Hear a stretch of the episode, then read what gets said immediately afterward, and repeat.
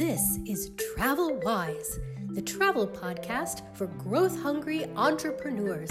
Join us as we explore travel, continuous learning, and the psychology of flow. Ready for takeoff? Ask me why. Welcome, everybody, to 52 Living Ideas. Maritza and I are holding down the fort tonight. We will be your facilitators as we are going through chapter three of Flow, the Psychology of Optimal Experience by Mihaly Csikszentmihalyi just a little housekeeping. So everybody knows we have a hard stop at 8.55 today because directly following this meeting there is another 52 living ideas meetup on the ascent of man but it will be at a different zoom link. So we'll make sure to give that to you and definitely going to want to join in as we go through jacob bronowski's classic documentary. This is one of my favorites actually in the jacob bronowski series, The Grain in the Stone. But first, right now, we get to go through chapter three of Flow. And this is I believe one of the most important chapters in the whole book because we're finally going to go through all of the elements that MC identifies as the characteristics of the flow experience. So, this is really where we get to go in and get a really clear picture about what flow is all about. But first, we're gonna do a presentation. Maritza prepared, although right now we're just looking at her computer screen, Maritza. We're not we're not seeing the presentation. We're seeing your meetup screen right now. Ah. You did see the presentation. Like I don't I don't know what happened there. You you had it Uh-oh. up there. Let me let me try again. And then it went to your meetup screen. That's no good. All right, I will try again. Give me a second. No worries. So just so everyone knows, we're going to do this presentation because this group is definitely open. If you've read the chapter, if you haven't read the chapter, ah, here we are. So just so that everybody is on the same page, then we'll open it up for questions and comments from people who are reading along with us, people who have read the chapter, want to say something. We're going to go into breakout rooms and then into a round of liking questions. And that should hopefully take us all the way through 855. All right, why don't we get started then with the slideshow experience. So first, just a quick introduction. If this is your first time joining us, we just had a couple bullet points if you want to read through and see what we talked about in the introduction, the first chapters here, just to give you a sense of what this book is going to be all about. I just want to read one of the quotes I really like here on this slide is where MC tells us that happiness, in fact, is a condition that must be prepared for, cultivated, and defended privately by each person. People who learn to control inner experience will be able to determine the quality of their lives, which is as close as any of us can come to being happy. And in the chapter we're going to explore today, he makes this distinction between pleasure and enjoyment.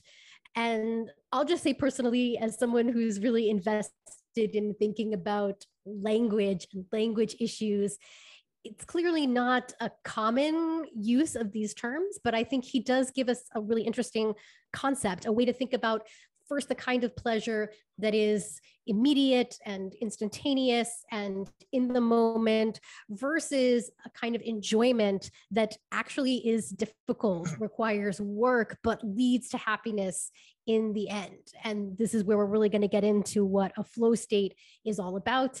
And that's what our, our whole chapter here is going to be all about. Did you want to say anything about this introductory slide, Maritza? Nope, I'm gonna hold off and we're just gonna go through these fairly quickly. Um, what I will do though for you guys is I'll throw the um, PowerPoint into the chat for you if any of you want to pick it up.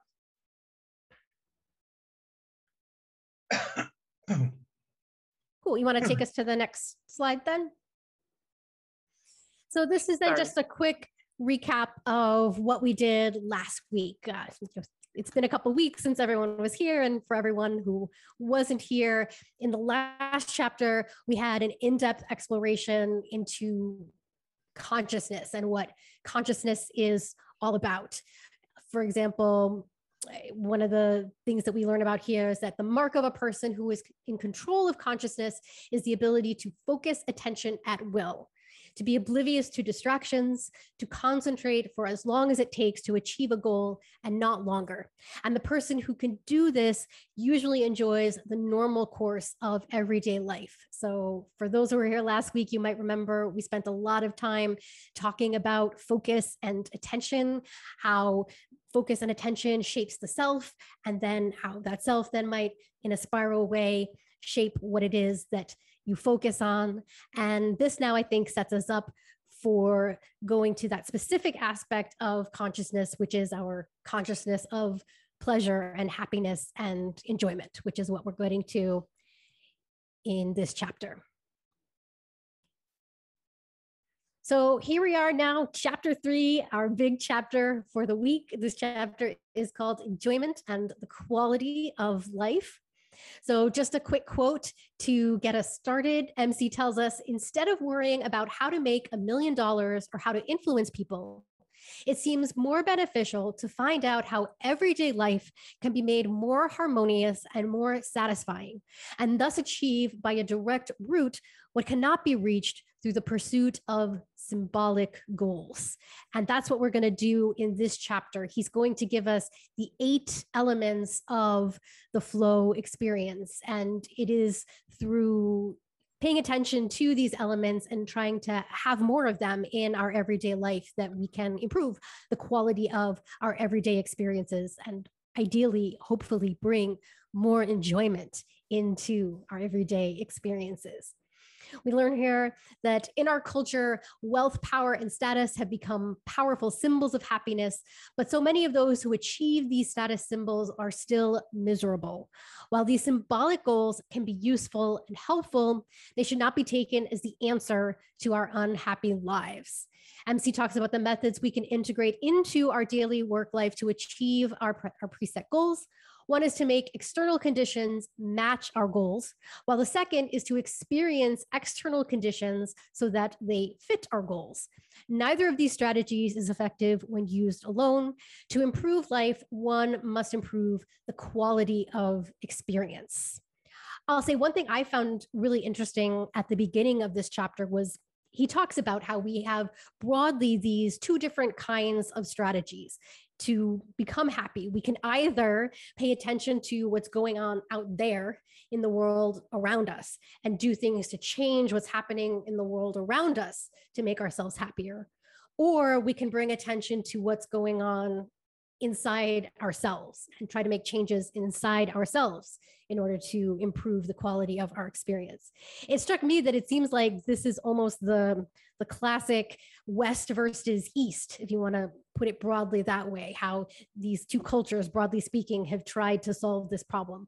But i love how mc emphasizes that we need both of these strategies. We need essentially a wide ranging global approach perhaps could look at it that way. We need to look at traditions from both the East and the West.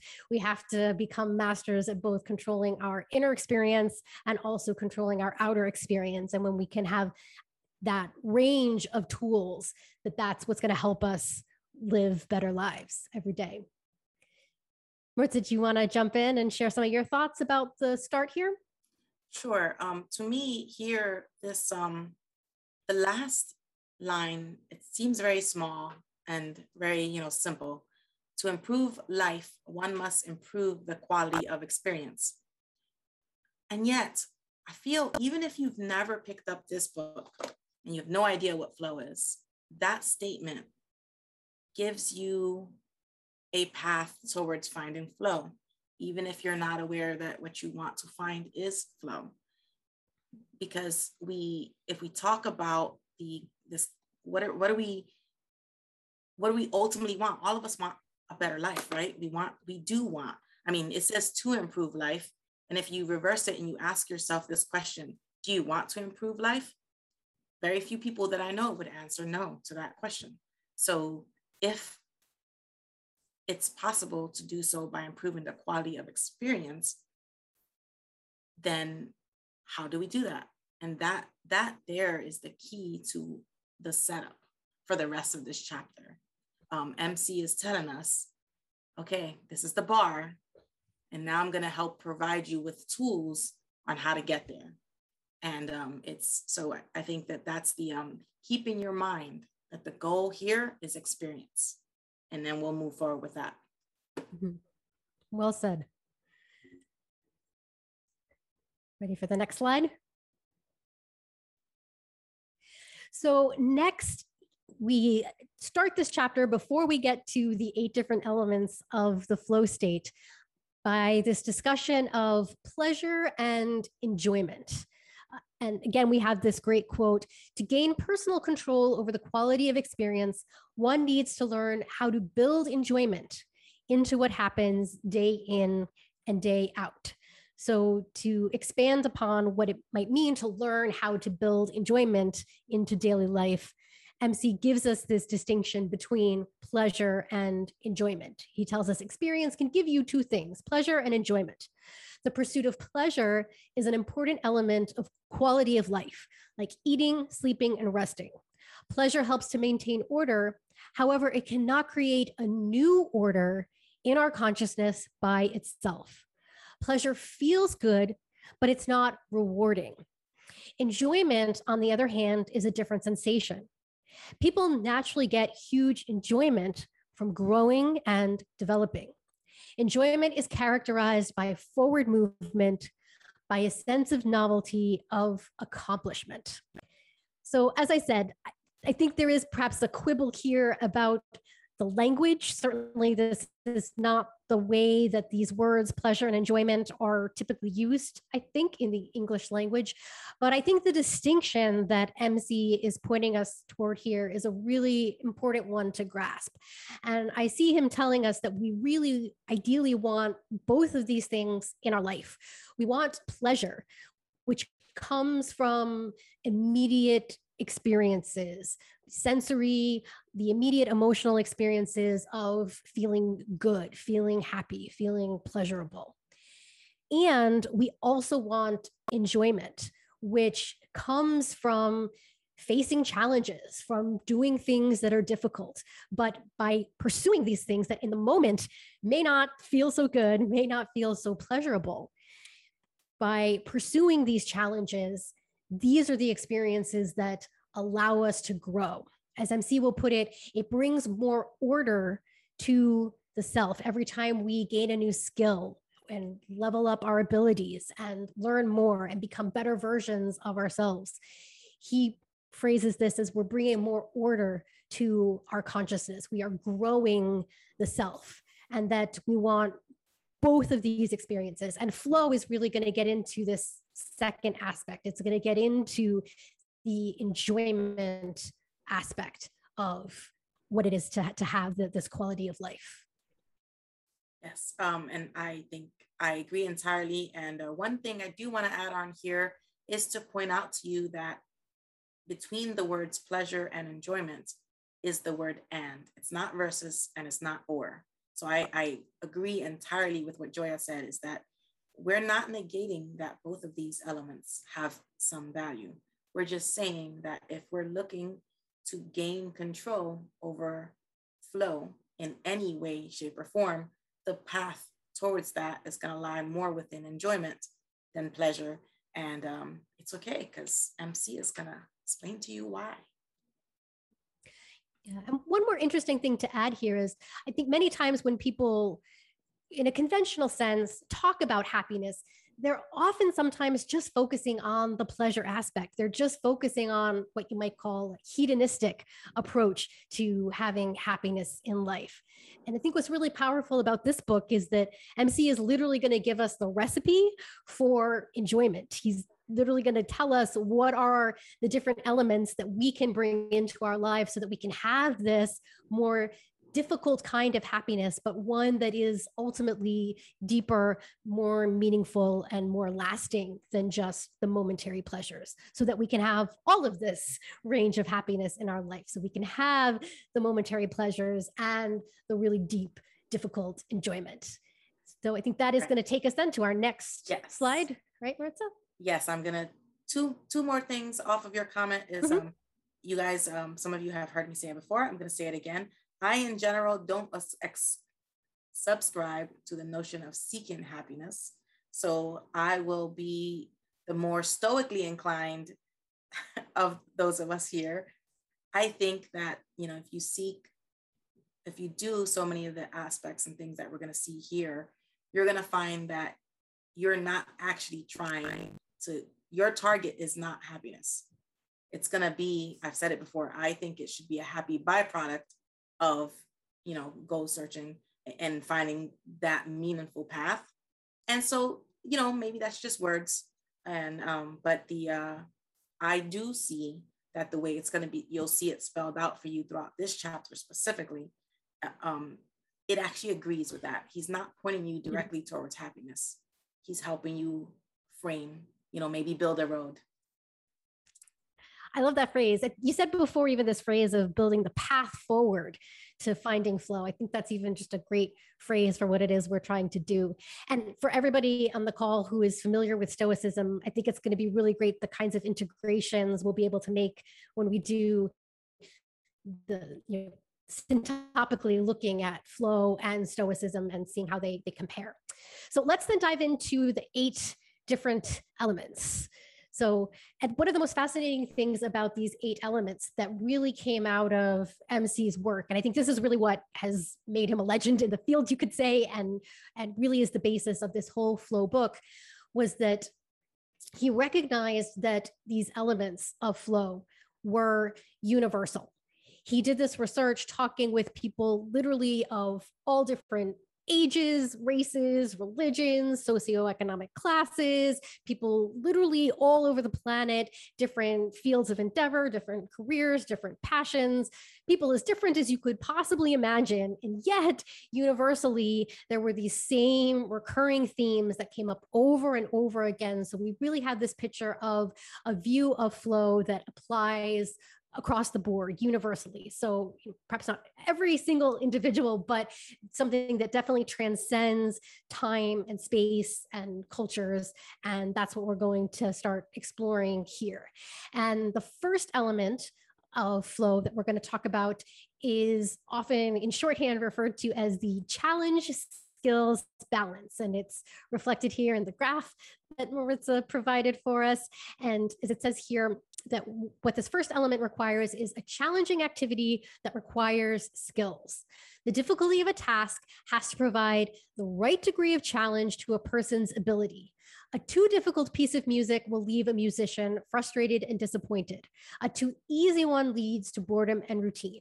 So flow occurs in the range between too much and too little.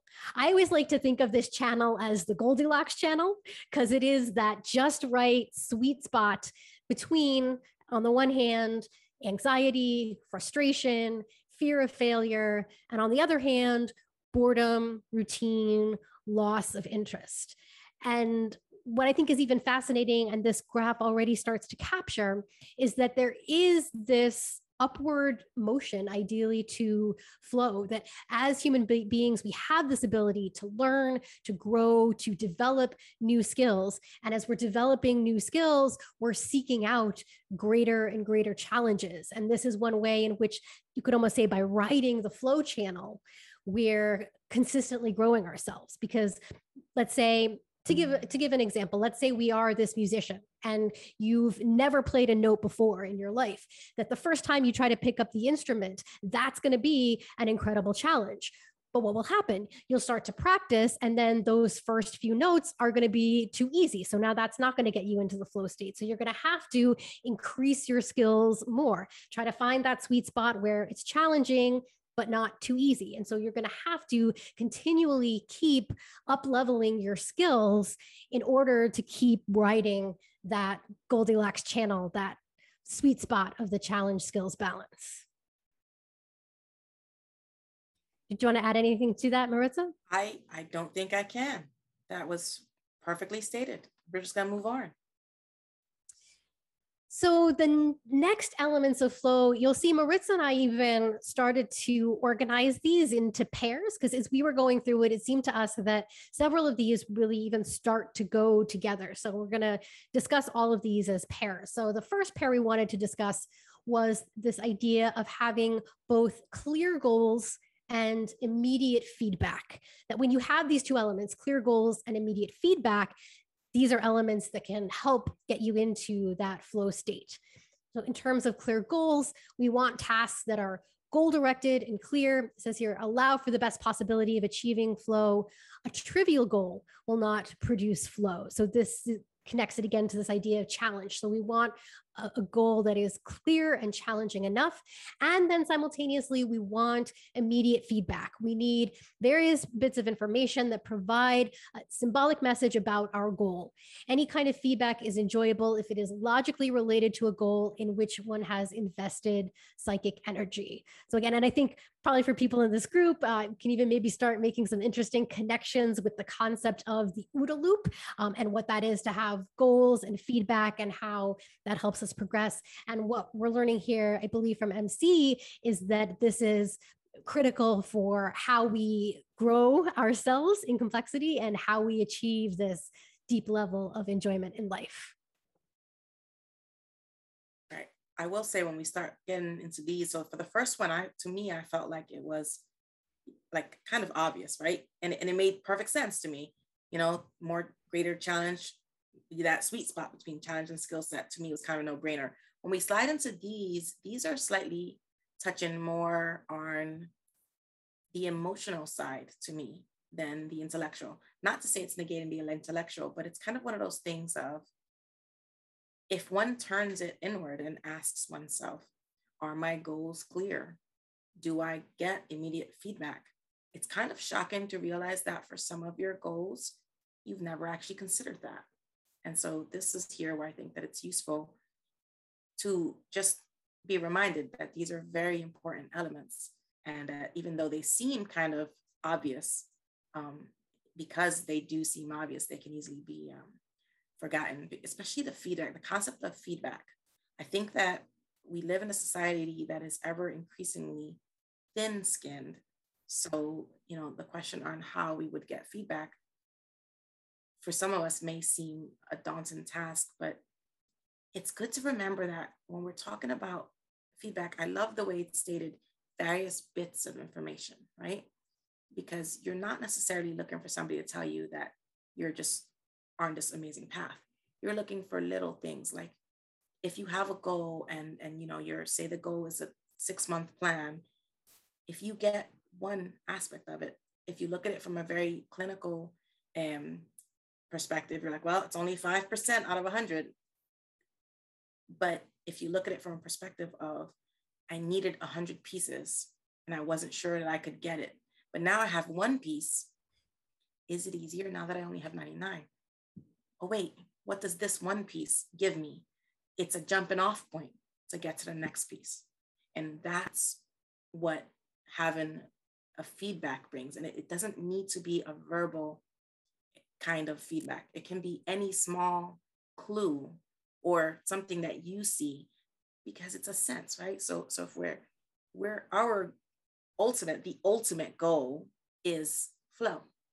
So what is going to put you on that path? It's like, you know, with Goldilocks, as um, Joya mentioned, her feedback, instant feedback was too hot, too cold, right? So those are the types of things you're looking for they can be external or internal, but I, I think in general, they're probably going to be more internal things, I would imagine. All right, Julia.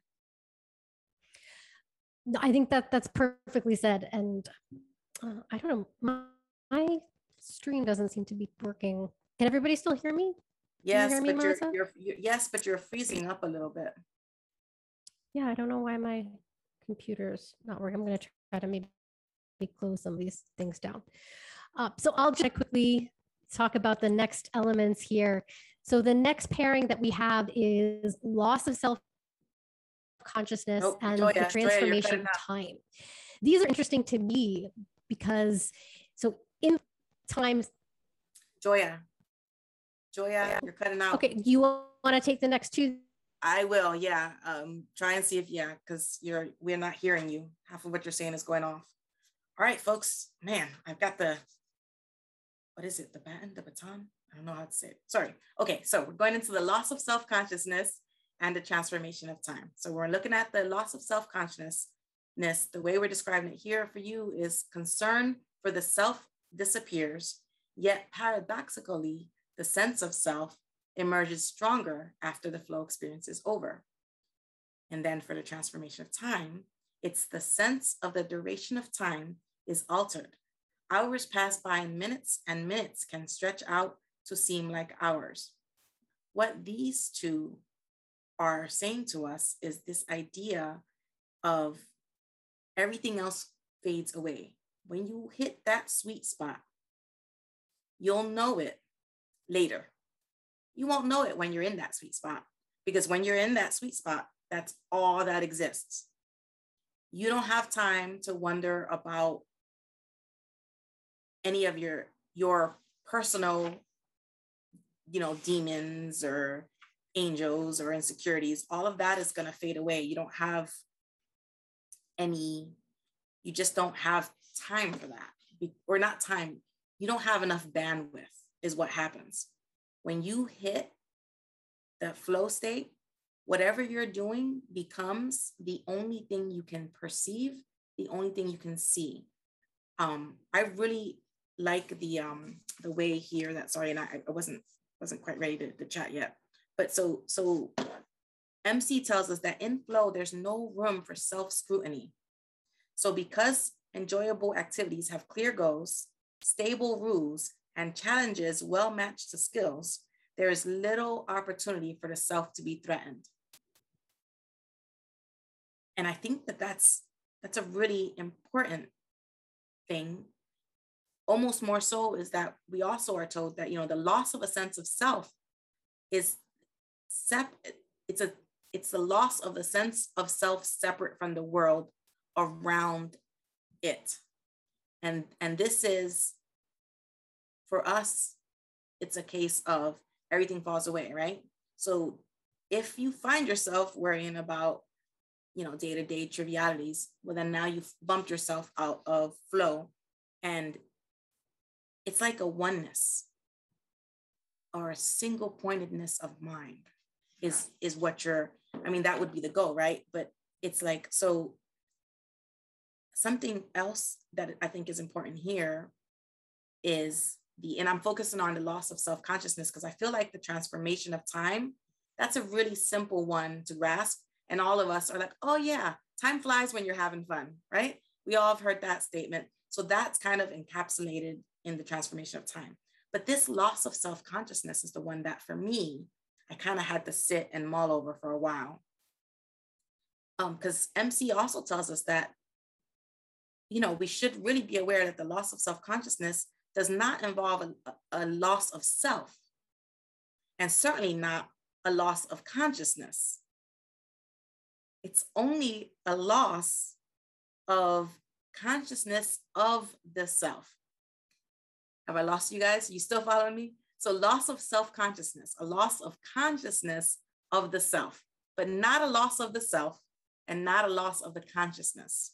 That's really important because you're still a conscious being. Because if you're not conscious, you're probably asleep or, you know, fainted or something else. And you're never going to lose your actual self. It's not going to get lost, but you're going to lose the consciousness of yourself, which I think is fascinating because while I've never before really pondered it, if you think back on those moments when you were just in the flow, you know, if you're if you're a runner and you're running and after like, you know, mile 10, well, if you're a real runner, 10 miles is probably nothing, but if you're me, a mile and it's really hard. Actually, I have been in that place where a mile or two miles was my limit. And when you get to the end and you're like, oh, I can't make it. But then you round the corner and you see the end and you're like, wait a minute, I can make that. And you just start sprinting for all your worth. There is nothing on your mind, nothing except I can make it there just a little further, right? And everything fades away. The fact that you probably look a sweaty mess and you know you're and and you're slow compared to the person running next to you or there's a car passing by that's probably going to mock you. None of that enters into your consciousness because there's no room. Only thing you have room for is that marker up ahead that tells you you made it. the distance you were going to make. And that's what they mean by a loss of sense of self. You can't be insecure. You can't scrutinize all those things that we spend 90% of the rest of our time doing because there's no room, because you are so focused that everything else just falls away. And that includes the self. The, the, the most fascinating aspect of that, though, is that when you are done with the flow state and your sense of self becomes aware to you again, it's not the same self. And isn't that interesting? It's so somehow in the time from when you were halfway through that run and you finished that run, your self changed. You emerged a different self, even if minutely, because it grew, it changed for the better. But you can't know that, perceive it, or even ponder it until after. All right, so I've spent way too much time on there. No, can you can you hear me? Like I don't I don't know why my computer yes. just died, but oh, um, no. at least I think it made you the host though, so I think you're now officially uh, the oh, host. Gosh. Let me host you. Let me let me add you as co-host again if I can. Okay. I don't know, but if not, go ahead and um go on to the others, and I'll I'll do the um behind the scenes yeah. uh, admin stuff. Mm-hmm. Yeah. So um, I just wanted to say something really quick, even about the idea of loss of consciousness and transformation of time, which, which I was starting to say before I got cut off. This this one is really fascinating to me from the research that has come even since uh, MC wrote this book way back in 1990. So since that time, there's been a lot of really interesting research, I think, from people who've been interested in the neuroscience of what's going on in a flow state. And one of the things that these researchers have identified, they call it transient hypofrontality, which is a fancy way of saying for a short time, which is transient. Hypo, meaning the opposite of hyper, meaning less, and hypofrontality, meaning frontal, your frontal cortex. There's this idea that your frontal cortex, uh, in this transient, momentary way, minimizes its activity. And that seems to be related to both of these aspects of why you lose your sense of self-consciousness and also your ability to process time. Usually that that kind of activity is processed in our frontal cortex. So that to me was always just something really interesting that perhaps suggests why these elements come when you are in a flow state. But let's get on even to the ones here about um, the merging of action and awareness and concentration on the task at hand.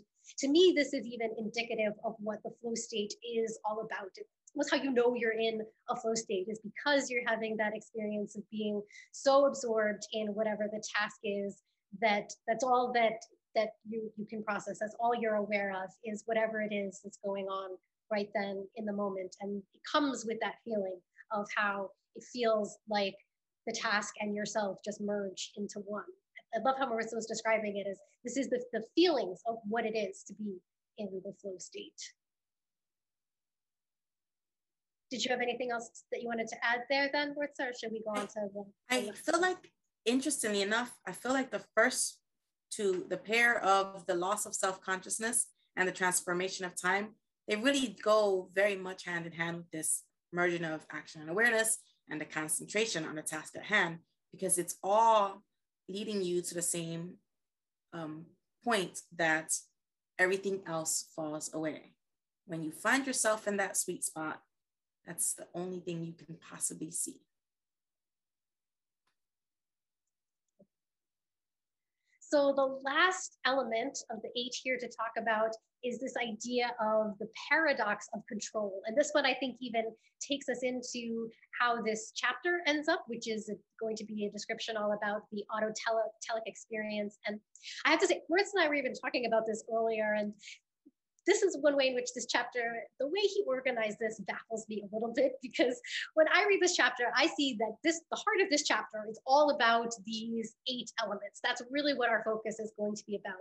And our next chapter, chapter four, is really going to get into this idea of the autotelic experience. So I don't know if this is his way of just trying to give us a little bit of a teaser.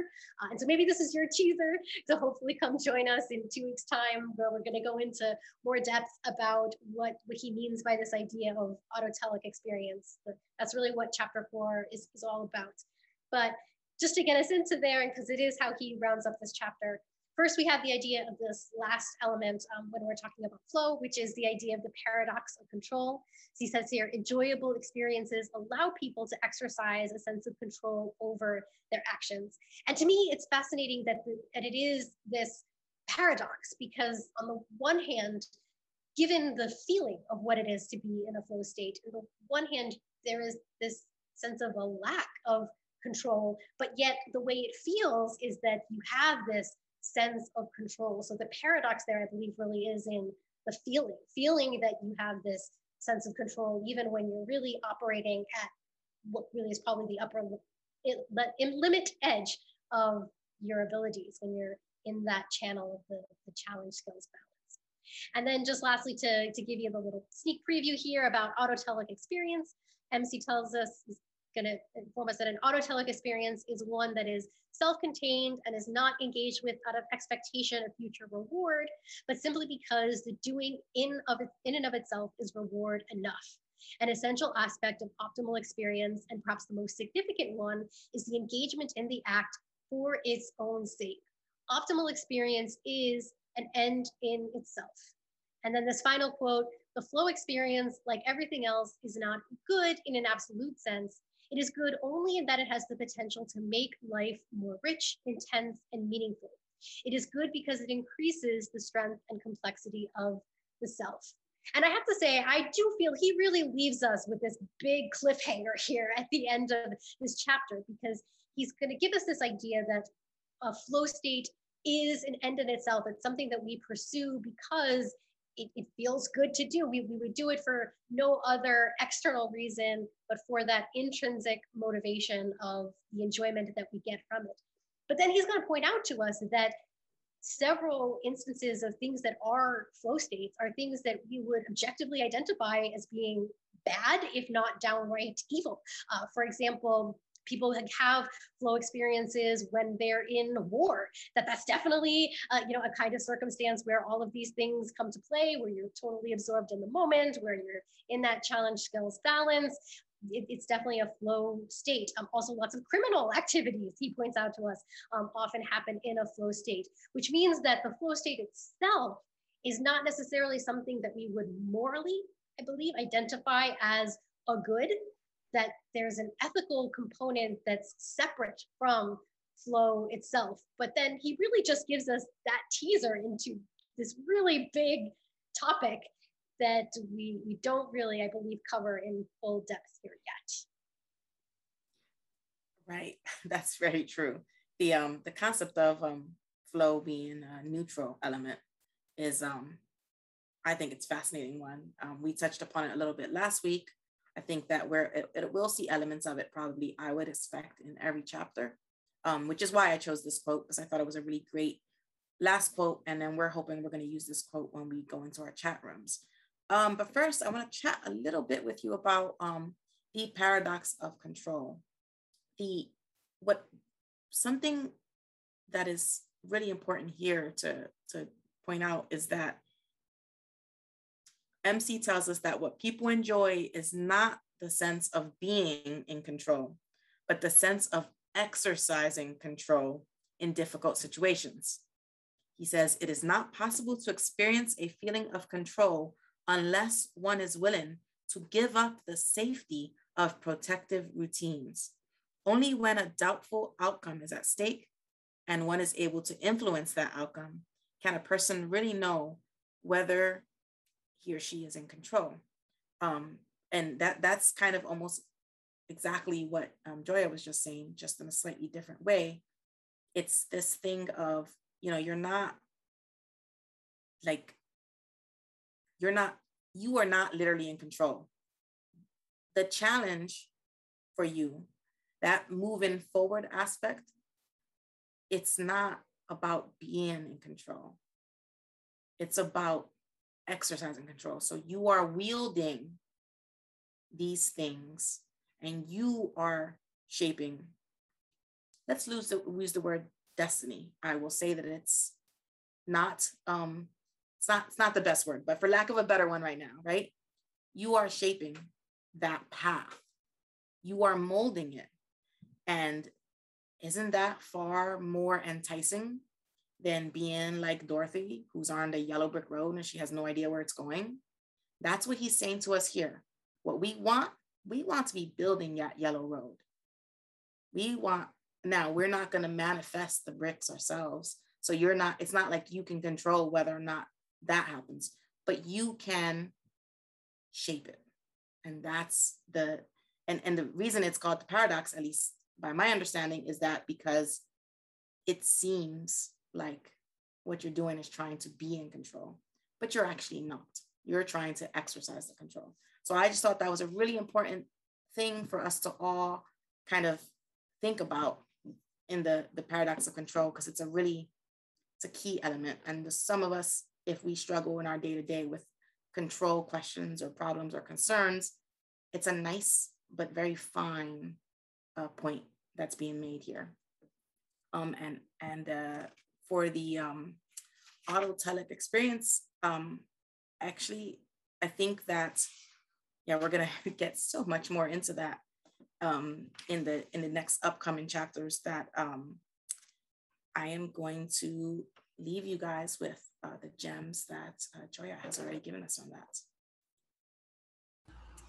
So next, we're going to turn this discussion over to all of you, especially all of you who read the chapter. And then, Maritza, I know we're having technical difficulties. Apparently, do you have? Are you? Do you see the breakout rooms on your the bottom of your bar there? I do. Yep. Okay, so then we're gonna open it up to anybody who's read the chapter at this point. If there's anything else that Maritza and I didn't say that you definitely want to make sure that we mention and put on the table. And then after that, we're gonna uh, go into our breakout rooms. But if anybody would like to say something here, uh, you, you can either raise your hand or uh, just type exclamation point in the chat as well, and we can call on you to come to the floor.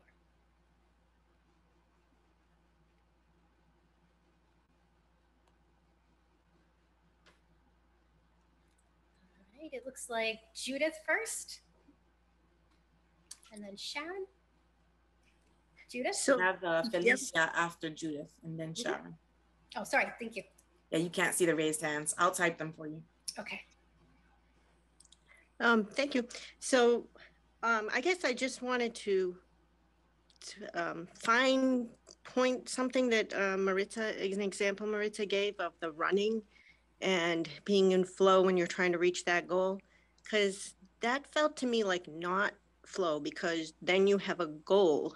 Is it flow it would seem to me when you're running it's more like you're just that action of foot after you know foot after step after step after step without a goal per se. When you're like in you know maybe you know halfway there and you're just like I can do this, or you or you realize, okay, now now now it just seems to be happening, but not at that last minute. But you know, that's just me. But maybe you can, um, you know, tell me how I'm seeing it. Maybe wrong. I think that's a really interesting, valid point. One of the the questions here that I don't think MC really gets into in detail is, do you need all of these elements to get into the flow state? And my sense is that the answer is no, that, that it would seem to me that most flow states have most of these things, but not necessarily. So for the running example, it would seem to me that when so even so even sometimes the the phrase runner's high uh, is, is often seen as equivalent to being in the flow state but i believe when that happens it's because you're at that point where you're in that sweet spot of the challenge skills balance that you are totally absorbed in the moment. You probably are getting immediate feedback, uh, even if it's at a more of a subconscious level of, of, what it is to, you know, as you're as you're running and, and having the experience of running. But I, I would say that you're right that you perhaps don't necessarily have clear goals there, maybe beyond just the fact of keep running is the clear goal.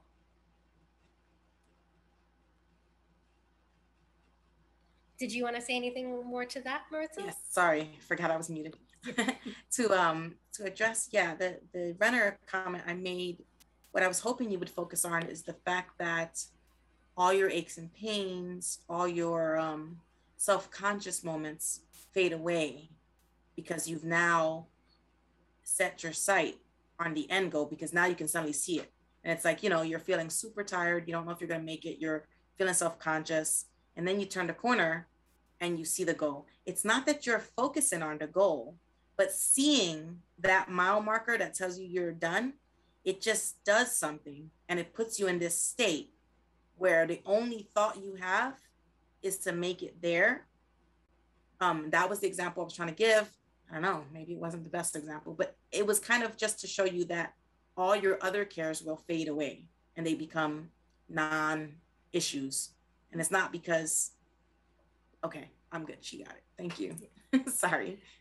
Yep. So, and I think we answered Felicia's question here too. So we're gonna then do Sharon, Jack. I think Dave also raised his hand, and then we'll go do the breakout room. So Sharon next.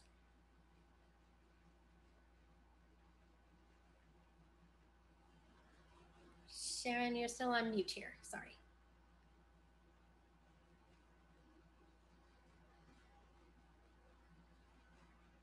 why don't we go to Jack and then Sharon um, get unmuted. You can come in next. Uh, Jack, you want to go next? Yeah. So, um, well, first of all, thank you for the presentation. I really appreciate it. You gave me a lot of things to, to write down as notes um, that I didn't already have while reading through the chapter.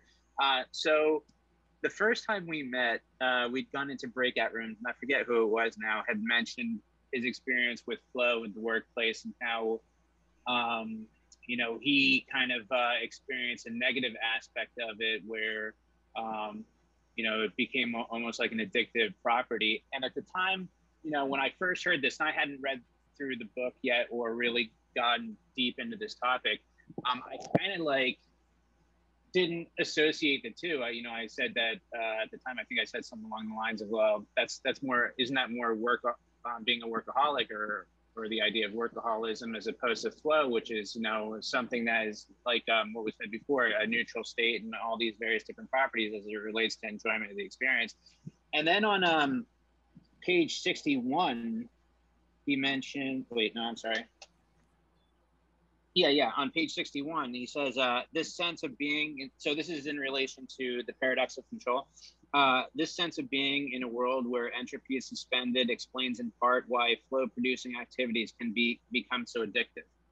So I, I, found that really interesting and, and it makes sense. I mean, he gives examples of like uh, escapism and, and playing chess and how somebody had come up with, I don't, it got really bad. like somebody had gotten, uh, you know, got so focused on developing a chess strategy and then try to apply the concepts in real life and ended up throwing himself out of a window so yeah, um, there is that. And then also uh, on page 69, so this relates to the autotelic experience. Um, he says, but as we have already seen in the section dealing with the sense of control, one must be aware of the potential addictive power of flow. We should reconcile ourselves to the fact that nothing in the world is entirely positive. Every power can be misused. So um, yeah, it's gotten me uh, you know a new perspective on uh, you know the impact of flow and, and the potential addictive properties of it.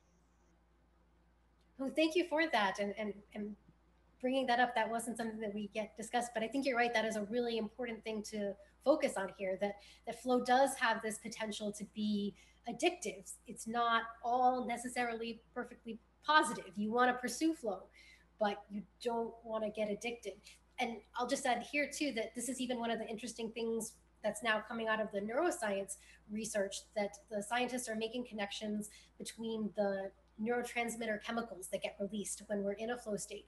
And it turns out that a flow state seems to be correlated with dopamine, serotonin, oxytocin, essentially all of the feel good chemicals that we know are addictive for humans. So there is a way in which playing with flow can be like playing with fire in a sense if you're not careful to pay attention to the potentially addictive aspect to it. So thank you for bringing that up because that's definitely something we're going to want to keep in mind as we go through this discussion. We want to pursue flow, but we don't want to become addicts for sure. Right. And I, I do want to say that I, I, um, I really do appreciate that um, MC is very careful to make sure to tell us that, um, you know, it's it's not a either or scenario. It can be both. And I love the idea that we should be ever present uh, or not ever present. We should be ever conscious of the fact that flow is neutral. It can, you know, how you use it is how it ends up being. I like, and he tells us, you know, he says, it is an illusion to believe that any solution is beneficial for all people and all times. Mm-hmm. And if we we remember that going forward, then we we won't like get stuck too hard in one place. Mm-hmm. All right, so Sharon is next. Great, thanks. Sorry, my computer froze up last time. So I first have a question, and you had mentioned that something happens in the brain physiologically that causes I it's not really a it's I, I sounded like a change in consciousness. I think it was point number seven. If you could maybe talk a little bit more about that. And then I um, was noticing in my notes something I found pretty interesting was he talked about you could create flow in those situations that are annoying or just considered a waste of your time, like sitting in the dentist's office by, I think he said, they can become enjoyable right by restructuring it, providing goals, rules, and the other elements of enjoyment. And I kind of likened that back somewhere in the chapter. He talked about that gentleman who was sitting in these boring conferences and he created this tapping um, with his fingers and had 888 or some astronomical amount of different kinds of variations. And that really helped him create flow in a situation that was boring. So I thought that was interesting too. Thanks for sharing. That was so impressive to me as well. Every time I read that, I kept thinking that really applies to our current age when we're all doing these Zoom meetings. We all probably need uh, this this tapping skill, perhaps, um, and hopefully not this meeting. But I'm sure we've all been on Zoom meetings where that that probably would be a good skill to have. And for your first question, I'm going to put this, this word in the chat, transient hypofrontality, so you can Google it and find out more. But you're exactly right. It and it's essentially even something that happens with the brain, which then obviously produces an effect of consciousness where where the activity in the frontal cortex is minimized and that this is the center of the brain that's responsible for things like our consciousness of ourself and our consciousness of time passing so that when there is this minimization of activity there it's why we have this experience of loss of self-consciousness and this experience that that time either seems to go by really fast or, or go by really slow. Yeah, i'll put that in the chat for everyone. We can go to dave. Yeah, thanks, Joy and Maritza, for leading us through this journey. I'm enjoying the book so far the thing that stood out to me is it's a combination of your attitude and the activity. Uh, you know, several times you mentioned climbing a rock wall, but, but nothing's magical. Just climbing a rock wall doesn't mean it's going to be a flow experience, but it's, as I said, the combination of your attitude and the activity. Would you like to comment on that?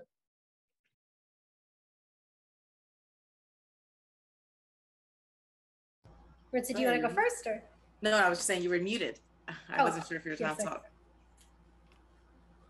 Um, I, I, can go first, sure. Um, I, I think that um, it is, so the, the thing is, that's what we're kind of putting under a microscope here together. We're looking at the concept of, you know, and, and you're right, it is it's kind of, it's an attitude thing, you know, it's a, we, we are looking to take control. We are looking to manifest ways to be on that path, the path, you know, the meaningful, right? If if I like to look at it as the meaningful path, I mean, to, towards a meaningful life. So if, if you don't want to just be wandering around in the forest and hope that you magically find the road with no compass, no no nothing, no way of knowing how to reference anything.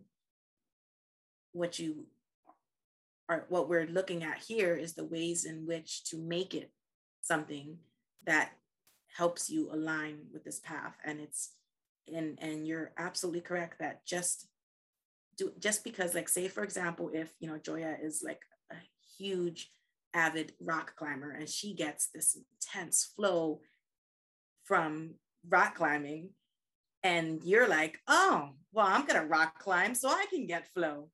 And then you know you do this like super hard flow thing and all you're done at the end is you have bruises right? And you're like i feel gypped. What the what happened?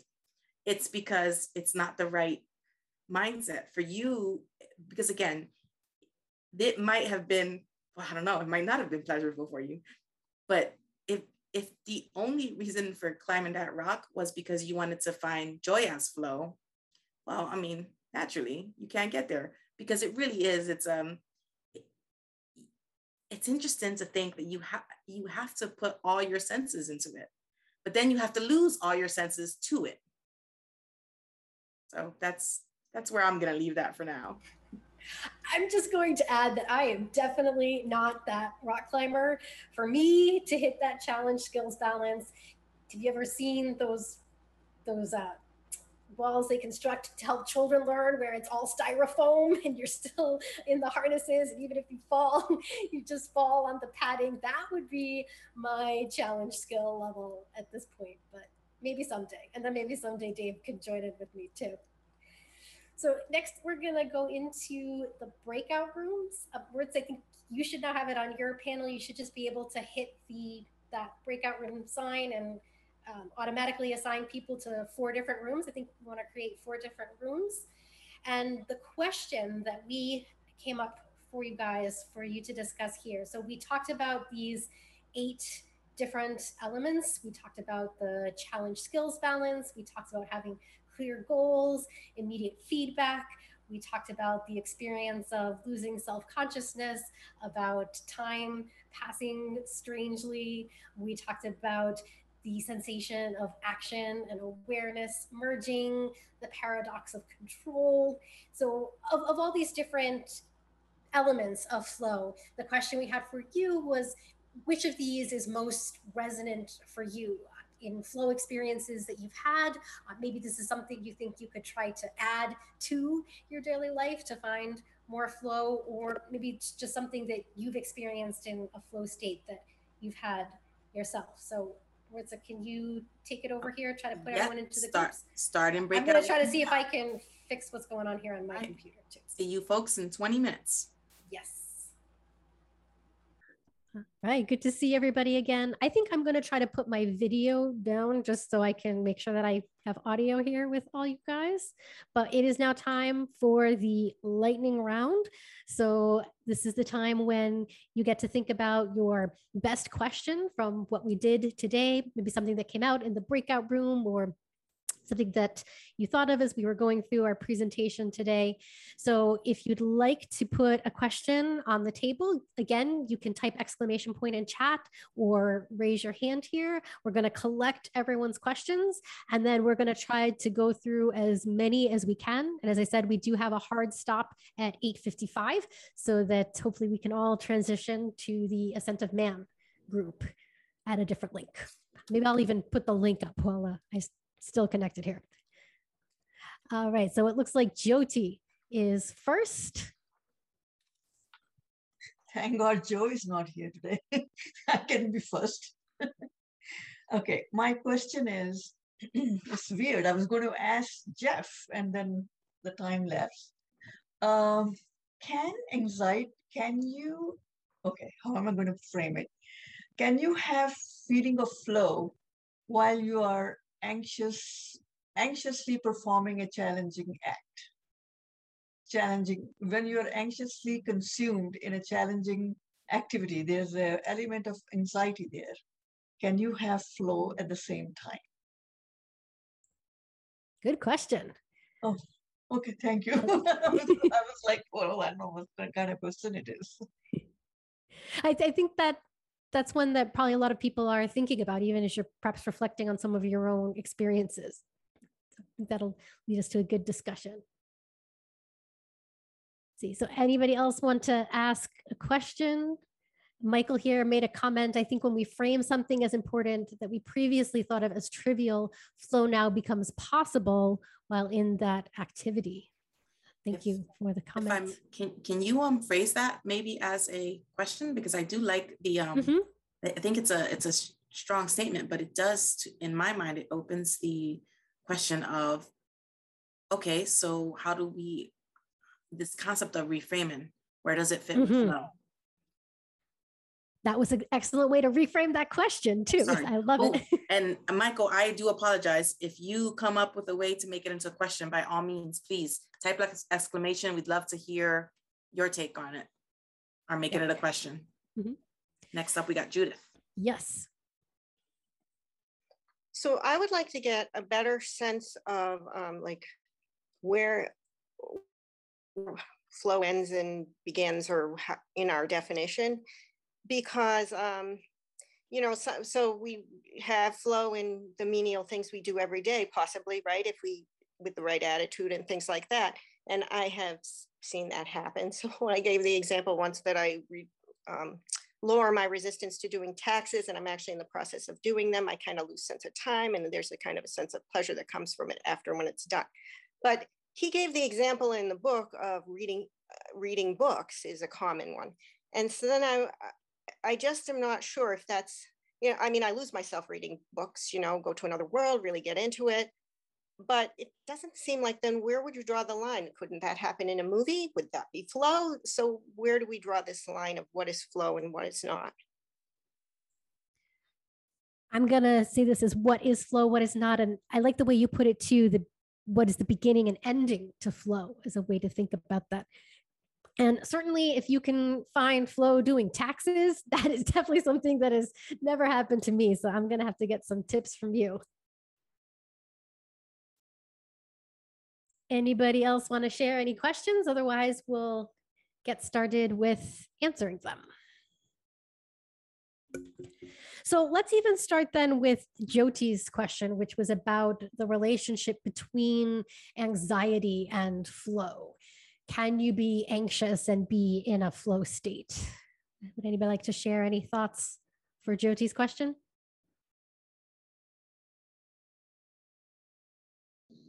Um, so I was going to say that uh, I don't. I think like if, if you're well, if you, you go by the graph, like he specifically has anxiety and boredom as two opposing, uh, you know, forces or states, and then the flow channel inside. So I guess it, it, him answering, I think that it would be if you have anxiety from the experience, probably not. Um, but there's there's anxiety and then there's excitement. So excitement, I think, you know, would be uh, part of the flow channel. You know, uh, it doesn't break you out of that um, state, I don't think. But uh, but yeah, in terms of like anxiety, um, anxious feeling, like an anxious feeling, yeah, it, really comes down to like how do you define whether it's anxiety or if, if it's uh, excitement. Um, and then somewhat related though, I, I had a somewhat related question is so he gives a lot of examples of like mountain climbers and people, you know, racing, racing extreme kind of sports. Um, I'm wondering if like thrown into those types of extreme, like life or death type of situations, if flow can't be uh, attained faster because it's, you know, you're almost like your psychic energy is redirected from like a lot of other things and now kind of forced into that state where, where, you know, it's almost like a part of a, a uh, self-preserving aspect um, where yeah it's almost like you have to be in a flow state in order to survive certain situations Thank you, Jack. That, that's a great question. We're going to add that to the list. And next up, we've got more of the Jays here to answer Jyoti's question. So after Jack is Jeff and Judith, and then Maritza breaks our pattern. Jeff is next. Hi, th thanks for thanks for a wonderful presentation and session. Um, So I, you know, I think of flow as um, something where I'm just completely immersed. You know, that there's a kind of a focused concentration. It takes it takes all my mind. It, it you know, it, it's where I am emotionally. I'm sure I'm sure I'm there physically. It's unlikely that I'm gonna gonna easily get distracted by anything else, either thought or even other things that happen. And so um, while while sports and, and certain things in work certainly achieve that, you know, I remember like it was this morning, times um, when my, uh, my, my children were young and, um, and they, and I was with them and they uh, got injured in some way. One fell off a bike, one fell off a horse. And my, my focus was so complete. And um, I mean, there wasn't anything going, anything else going on in my world until they were safely in the hands of somebody who could who could um, take care of them. And um, so I I think of that as as as flow. But was I anxious? Absolutely, I was anxious. Part of my flow was not showing my anxiety, but main but the conversation I was having with myself in order to stay um, adequately uh, calm, but be absolutely as smart as I could possibly be regarding what to do in every second of every moment. So I think that um, I think that things that might generate anxiety or concern, at least in my experience, some of them have certainly generated what I think of as flow. Thank you, Jeff. I think that's absolutely true that there's definitely an element of risk and high consequences that leads us into that flow state. And certainly that experience of being immersed and absorbed in that experience is what flow is all about. Let's hear what Judith has to say about this next. Oh, I love Jeff's example. Um, wonderful example because I was just thinking, I'm gonna, my response was gonna be that it's that sweet spot where, but where you're also exercising control. So if you're, uh, that he talked about. So if you're anxious so that you are like frozen, you're not gonna have flow. But if you you're you could be anxious the way Jeff described, but um, so concentrated on exercising your you know, control. You don't have control, but you are exercising control. I have to I need to do this. I need to do that. And so um, I, I see that as I can see that in hindsight that people look back and say, you know, like, wow, and I just did all that and I don't know how it happened. And I would say that's flow. For sure. Thank you, Judith. And Maritza, next to answer. So I'm actually going to cheat a little bit here. And um, can you guys see this screen? Do you see the screen, Joya? Yes, we see it. Perfect. All right. So, so this here, this is the challenge versus skills graph portrayed just a little differently. This is going to come um, up in our future chapters, but I just wanted to show it up real quick because anxiety and worry are literally on here. And this is a great visual to show you where flow falls in the line. If your anxiety is, so you could potentially find flow in some of these different states. But what it's saying is if you don't have the right balance, because remember the sweet spot lies along this path here, right? So if your if your challenge level is too high in comparison to your skill level, you're gonna just miss flow and get stuck instead in anxiety. So that's that's kind of you know this is like flow theory. If you wanted to type it into Google and see what comes up, that's kind of what it's called. Um, so this uh, graph kind of is my answer to uh, Jyoti's question from a very cheating perspective, because this is actually MC's uh, words here. From a personal perspective, I think there's there's no room. I would say the answer would be no. It's kind of like, I don't know if you guys experience this, but right before I give a presentation, I have like all these butterflies in my stomach and you know i'm super nervous my palms are all sweaty you know i'm looking and i know i'm prepared i've done all the prep, the research, I've got my notes, I have my words, what I'm going to say, I've studied them, um, and I'm super nervous. But then something magical happens when I get up on that stage and I start to speak. No more sweaty palms, no more butterflies. I don't even remember that I was like two seconds away from throwing up. The only thing there is what I've already prepared, making sure I'm looking out at people. And I'm not even thinking about looking out at people. I'm just naturally looking up. And that's maybe a slight oversimplification of it, but it doesn't have to be something like rock climb. Like um, somebody put in the chat that they they're immersed when they're serving others. I can see it. If if what brings you immense enjoyment is being in a soup kitchen and being able to provide for those who can't for themselves, I can totally see that you can be standing there on your feet for three hours, giving out meals and not even notice it. You'd be like, whoa, where did the time go? You know, your anxiety about the fact that you still have to go home and put in five hours of work, or you have to make sure your own kids have food, or none of that is going to be able to be in your mind because you've got this is your focus. And it's almost effortless. So it's not that your anxiety magically disappears, it's just that all of your bandwidth is being used by this task. If it's a task that's got just the right components to put you in a flow state, the anxiety kind of has to take a backseat because you don't have enough bandwidth for it. And that's all I was going to say on that. Thank you. I love that word effortless. I think that's a great word to describe what it's like when you're in that flow state, when you are so immersed and so absorbed in what you're doing, whether it is serving others at the soup kitchen or rock climbing or reading, that you're having that experience of being totally absorbed, of having some kind of challenge, but of being totally immersed and it just feels effortless. That's a beautiful way to describe it. Let's then turn to the, oh, Jyoti, I think wants to say one more thing in response to her own question.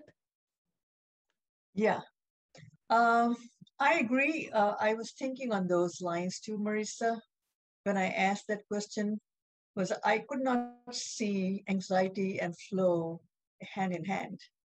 They couldn't possibly go because when you are you have a flow, mm-hmm. there's a wonderful feeling of relaxation with it. And if you have that kind of anxiety, then there's no room for the flow. Now I do the exercises and I try to make 10,000 every day and 10,000 steps. Then it comes at nine o'clock.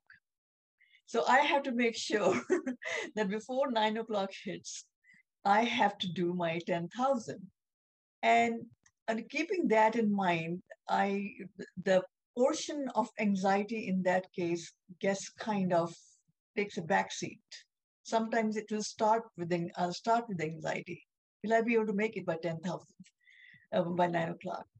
But then once I get started with it, with my steps, that takes a back seat. And sometimes it disappears as I'm going through. And there's a perfect feeling of relaxation, but I'm very sleepy at nine o'clock then because I'm totally relaxed in my head. But that's besides the point.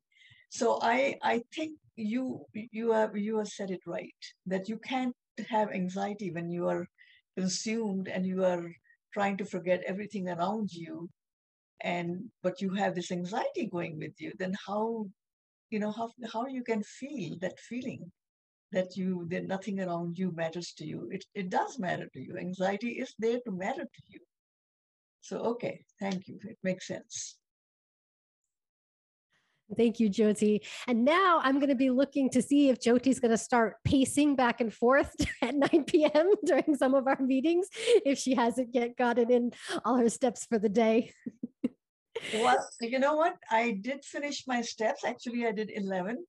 But every day, um, the, I do nine o'clock sessions. And by 10.30, I'm like um, just zooming out I can't process. And, and then suddenly I will say, okay, you know what, it's make I'm enjoying it and all that is there, but it's not really going in. So I will write to Shrikant, I'm leaving now. so I can't go and sometimes they go beyond 1130. I can handle that. Mm-hmm. But anyway, thank you. No, I'm I'm okay. Today I'm okay. It's seven o'clock. Seven o'clock I can handle. Perfect. Next, let's go to Judith's question, which was this question about the beginning and end of flow and how that flow state fits into the rest of our activities for the day. Anybody have any thoughts they'd like to share to answer Judith's question here? If you have an answer, again, you can raise your hand, type exclamation point in the chat. Can you uh, repeat the question again? I'm sorry, I zoomed out a little bit. yeah. Why don't I even turn it over to Judith one more time just to make sure that we were really clear on exactly what her question is. Judith, did you want to repeat your question? Um, well, I was just wondering how we define flow state in certain activities that we do. So he did talk about being lost in reading a book, or you know, when you read a book and you just get so involved in it, and but but that's not um, well. So that's a mental activity. But then um, I suppose then you could say that um, when you watch a movie, then you get lost in a movie. Maybe that would be a flow state too. So are we limited to um, states that where where a flow state where there is some kind of um, sense of like personal accomplishment or it's it's just a passive activity like watching a movie right? So does it have to be an active activity? How are we defining this flow state? What in in those ways? I'll jump in to start to say one of the ideas that we're going to get to next, and unfortunately, unlike Maritza, I don't have a cheat sheet with a graphic, but there is a graphic that we'll eventually come to, I believe, in all of our flow discussions that talks about the flow cycle. There's this idea of it starts with struggle, and then there's a moment of release, and then you're in flow, and then you essentially deplete all your energy and you go into a, you need a relaxation and recovery stage after it. And that's the flow cycle. But I think you're right that watching a movie can be a flow state. I think it has to do whether you're having this experience of absorption and immersion. So, a movie, I think, would be an example where you're not likely to be anxious I would hope, when watching a movie, but you might fall into apathy and boredom. And perhaps that's what happens to too many people. They're just, they're mindlessly putting on the TV and zoning out, and they're not really absorbed and immersed in the story that's going on. So I believe this is an example of when perhaps it might be a flow state, depending on your attitude, depending on how you're approaching watching the movie. I would imagine that movie critics, for example, or people who create films probably do very much get into flow states when they're watching films because there's just so much to process and take in and they're they've completely lost all sense of time and self as they're completely absorbed in, in what's happening with the film. But it probably does depend on the attitude you're bringing there. It looks like Jyoti also has something to say to this. Then also Dave and Maritza.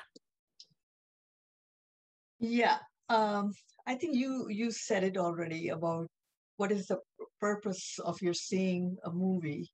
Is it an escape, or is it something that interests you, or it have, like it has some kind of passion for you? Uh, then you can maintain flow. Then it automatically comes. But if you are just um, you know like a just changing the channels, maybe this one, maybe that one, then the flow doesn't come so it, it depends on what you're like. I, I like the war movies and I go on the Netflix and I, you know, search for the war movies. And um, once I start, if it's, uh, uh, no, usually they are documentaries or there is a, there are war movies too. They were filmed during the wartime and there is a story behind it. And once I turn that on, I think I have a perfect flow. I'm just consumed in it. It's um, very relaxing to me, even if the movie is um, taking a ne- negative um, uh, turn. But I am into it. I'm uh, consumed by it. So that's it. Depends on what kind of interest you have in a movie, or even in, in reading a book. I'm reading a very nice book. My daughter has forced me to read it. Uh, I'm reading it, and then I am like uh, in it. And then I, you know, suddenly I will break my reverie. I will say, no, you have some household work to do. Don't just keep reading this. You've got a lot of things to do today. And then I will shut it and the flow will go off. But then I see that I have a flow because I'm enjoying it. Okay, thank you. Thank you, Jyoti. And I see Kimberly here mentions that perhaps it even depends on who you are and what the movie is, that different people will have a different response based on the particular movie and whether or not they'll be absorbed by it or not. Next, so we have Dave to answer the question and then Maritza. Yeah, thanks, Joya. Uh, a comment as far as reading a book, it, to me, it's, it's how involved you are in the book. You, I think use expression zoning out but if you're in the doctor's office and you're so absorbed in the book, you don't hear them call your name. Mr. Dittamore, Mr. You know, it's your point. Oh, okay. But you know, you're reading, you're not just reading the words, you you're seeing yourself in the book. And as far as movie, I saw uh, the biography of uh, Anthony Bourdain uh, Wednesday afternoon uh, called Roadrunner. And and I would say I, I don't see myself as Anthony Bourdain. I mean, he was the world traveler, had the world uh, in his palm of his hands, got to travel over every place and have these uh, meals with uh, people. And but the fact is, you know, most of us know he committed suicide two years ago. So it was interesting to see his personal journey, what he'd gone through, and and kind of inklings of what was to come. But I was very absorbed and I would it just was such an interesting movie. It really had my attention. So that's kind of how I see Flow. Thank you. Thank you. Now I definitely want to check out that movie Roadrunner. You said it was called? Correct. Yeah, I'm gonna go check that out. Maritza is up next. So um, as somebody who in general, I'm like the worst TV watcher. I I I watch TV and do like a main and four other things. And it doesn't matter how interesting the movie is, I can sleep through it. I'll fall asleep if I'm tired. It doesn't hold my, it just doesn't, just doesn't do it for me. A book, however, I I can just forget, like, you know, if I start reading a book, so I have a rule with myself. I'm not allowed to start reading a book in the evenings ever. That's been my rule really since like, you know, I started my first like real job in my early 20s. Cause I it just like I forget to eat, I forget to go to the bathroom, I forget to sleep. And then I finish the book and I've got the satisfaction of the last page. And then I look up and I'm like, oh crap, it's 6 30 a.m. I gotta go to work. But wait. So I would say now in hindsight, because you know, way too young and dumb to know back then. But in hindsight, I would think that I was probably in some type of a flow state. Um, but actually, I think, I don't know who uses, I think Jyoti uses the word ex- escape. And I'm curious as to, and you know, I'm gonna, I'm gonna pose this as a question, and it doesn't need to be answered today. We may get to this in the future chapters. You know, how do we distinguish between something that's an escape and something that's adding us onto this path of flow? Because it could be argued that, you know, everything fell away and my entire focus was on reading this book. But that was only because I was escaping the realities, the unpleasant realities of life, right?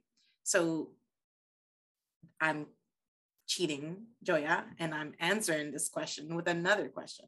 How do we distinguish between, you know, a true flow state and an escape mechanism. Well, I love your question. And I will just point out that coming up, let me just double check what week this is. So, in chapter seven, which is all about work as flow, we talk about there's a whole section there about the waste of free time, is what it's called. And I think Oh, that will be where we will start to explore th- this question of escapism and free time. And is it really, is it a bad thing? What's its connection to flow? So, Awesome. we got to Um, wait several weeks though. Okay, really quickly, Joya, if I can just throw in two seconds. Um, Judith specifically talked about begin and end. And I would just want to say here that maybe the second we realize that other things are encroaching, and that would be the end. Or, and the beginning, I feel like the beginning to me is a little bit harder to pinpoint because I would imagine that you can only identify the beginning after you've identified the end because you're slipping from being in a place where all these, you know, day-to-day little small things are they're all they're there and then suddenly they're not. But you you're not aware that they're not because you don't you again you don't have the bandwidth even for realizing that you're in the flow state you only realize it when you're done does that i don't know does that make sense or is that the way you view it joya I think that's right. That that's the principle we talked about today, the loss of self-consciousness. So when you're not aware of yourself, part of what you're losing is that consciousness of, oh, I think I'm in a flow state. think even that would knock you out of the flow state. You'd have to get back into the flow state if that happened to you. Let's move through with the questions though, because we do have to cut this off in just about 11 minutes here. So we can all move to the next meetup group if you're interested in doing Ascent of Man. So I see Michael did reframe his question, which was all about reframing. So I'll read this here. He says, if we offer our concentration to those tasks and activities which we regard as important, given this is a flow characteristic, how might we assign some potentials to those tasks and activities which we regard as mundane or trivial that would entice our engagement? Perhaps to cause transformations of any size and kind, allowing for flow to occur in the process as well. And I do believe this is a question about reframing. I, I love the way that Maritza reframes the question to be all about reframing. That, that's what I see here as well. That when we have a situation that just seems to be trivial and we want to turn that situation into a flow situation, is there something that we can do to get into flow? So let's see, it looks like Judith has something to say and then Jack. Um, yeah, I just, I think it's attitude, you know, when I talked about my taxes, I don't want you to think I like doing them. It's just that when I drop the resistance, you know, I change my attitude and then I'm like, okay, it's a big job. I'm gonna have to do it. So like, let's just not fight about it. And then I let go. I really let go all of. Well, I finally jump into it. A lot of procrastination, but when I finally do it, so I think that's the uh, that's the kind of thing that you have to take to any of those mundane things, um, your dishes or whatever, is um, is just um, just decide. Well, you know, you could do it or not do it, and so if you decide you're going to do it, you might as well do it all in. I like that phrase of describing it as going all in. Did, did you want to share anything more about how you're maybe able to overcome the resistance? No, I'm not good at that. So Okay. so I, I wish I could be, but I know that ultimately that's it. But that when I do do that Mhm. with other things too, then I actually can get into a state where then like gardening is another thing. And then every time I go out there and pull all those weeds out, I'm like, why don't I do this all the time? I actually enjoy this after I'm done, right? Um, but I will never want to go out there. So um, so it's just uh, some things there's there's a resistance and so but if you uh, can drop it away and not like carry that with you as you're doing it because like just accept well if you're going to do it like i said just go all in then i think you'll be most likely to maybe let that flow come and and if it would you know like like um but if you're going to do it and have this conversation in your head about how you hate it you're, you're never going to get flow that way Okay, next up, we have Jack, Dave, Jyoti, and I see Felicia raising her hand, but I think that's where we're going to cut it off too, so that we can get to Ascent of Man. So next up is Jack. So on um, page 51, he says, uh, one purpose of this book is to explore ways in which even routine details can be transformed into personal, meaningful games that provide optimal experience. Mowing the, mowing the lawn or waiting in the dentist's office can become enjoyable, provided one restructures the activity by providing goals, rules, and other elements of enjoyment to be reviewed. And, and then he goes on and talks about the example of the, uh, you know, what, um, uh, you know, was mentioned earlier about the man in, in the uh, listening to a conference and going, you know, having the tapping game. Um, and so I think, like, yeah, what he's saying, goals, rules, and other elements. If you do that to even the most mundane activities, you can get into a state of flow through those practices. Wonderful. That's a perfect quote. Thank you for reminding us of that one. That's perfect. Next up, we have Dave, Jyoti, and we're ending with Felicia. Yeah, thanks. It seems to me the key is attention. And I would say pay attention to details. Uh, one thing I enjoy do is, is cooking. And a lot of times I'm paying attention about whether the when to turn over the hash browns and you know, stirring things around and such and I lose track of what's going on in the TV set in the next room. So uh, I would say uh, try paying attention to details. Try that. That's a great suggestion, and it even ties us perfectly with what we discussed last week with with this idea of focus and attention. That's perfect. Jyoti next. Sorry. Um, yeah, I was just going to remind you guys that last week we talked about this, and I had uh, said that I don't like the dishes. I don't like washing the dishes. I don't mind cooking. I don't mind setting the table, but I don't like washing the dishes. So, what makes me do the dishes is that I set up like a reward for myself. Uh, what I like to see, the reward is that I want to see my kitchen look tidy. I can't stand the clutter and some little crumbs here and there and all that. So I always tell myself, I said, do the dishes because you're going to like the kitchen afterwards. And that makes me do it like, um, you know, um, Judith said, without any resentment. And I, I enjoy doing it then. But that's my area that I have to every day I have to talk myself out of it. Thank you for sharing, Jyoti. Sure. And lastly, we have Felicia.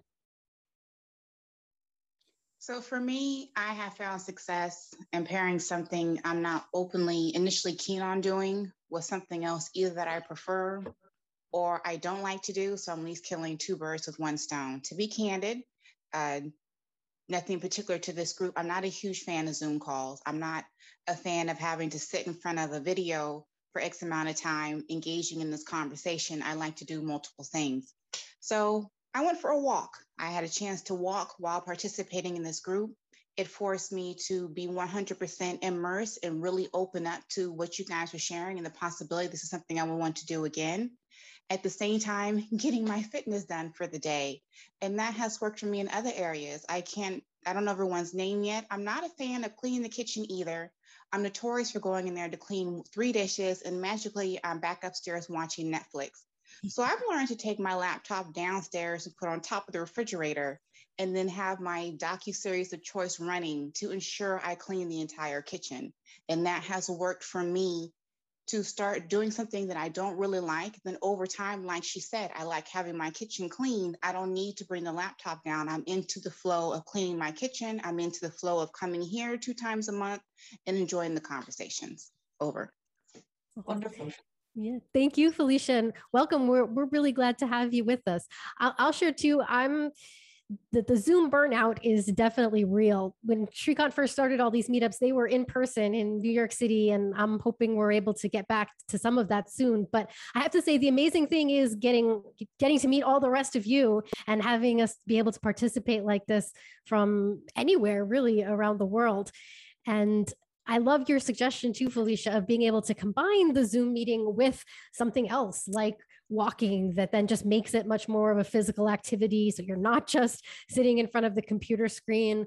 That's probably something that I think we can all perhaps challenge ourselves to find what is the ways that we can add to the experiences we have to go through whether it is zoom because that has become so much a part of daily life now for many people but how can we add more physical activity and more enjoyment to our everyday activities so i now am going to put in the chat the Zoom link for the next meetup. It is a different Zoom link. And then I'm going to turn it over to Maritza to close us out here for tonight.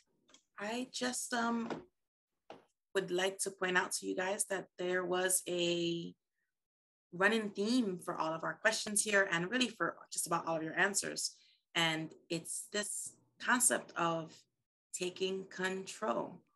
So there are tasks that need done and we can either do them begrudgingly or manage to find a way in which to wield them where they feel less burdensome and more, and we'll reuse the word since Joy, I liked it, and more effortless. And I would just like to point out that I suspect we will learn together as we move forward more that that's exactly the key the key is this reframing of things in a way that they are most beneficial to yourself and can help get you on that meaningful path to better experiences and a more satisfying and fulfilling end result, as it were. Thank you guys. Yes, thank you. So we'll see you all again here for Flow in two weeks at the same time. And next we've got Ascent of Man. Yep. See you Take next care, time, guys. everybody. Thank you. Thank you both. Bye-bye. Thank you. Bye. Bye. Great program. Thank you. Thank you. This episode may be done, but you can always find more travel ideas and opportunities at Delve Travel. Just visit delvetravel.com. The adventure continues.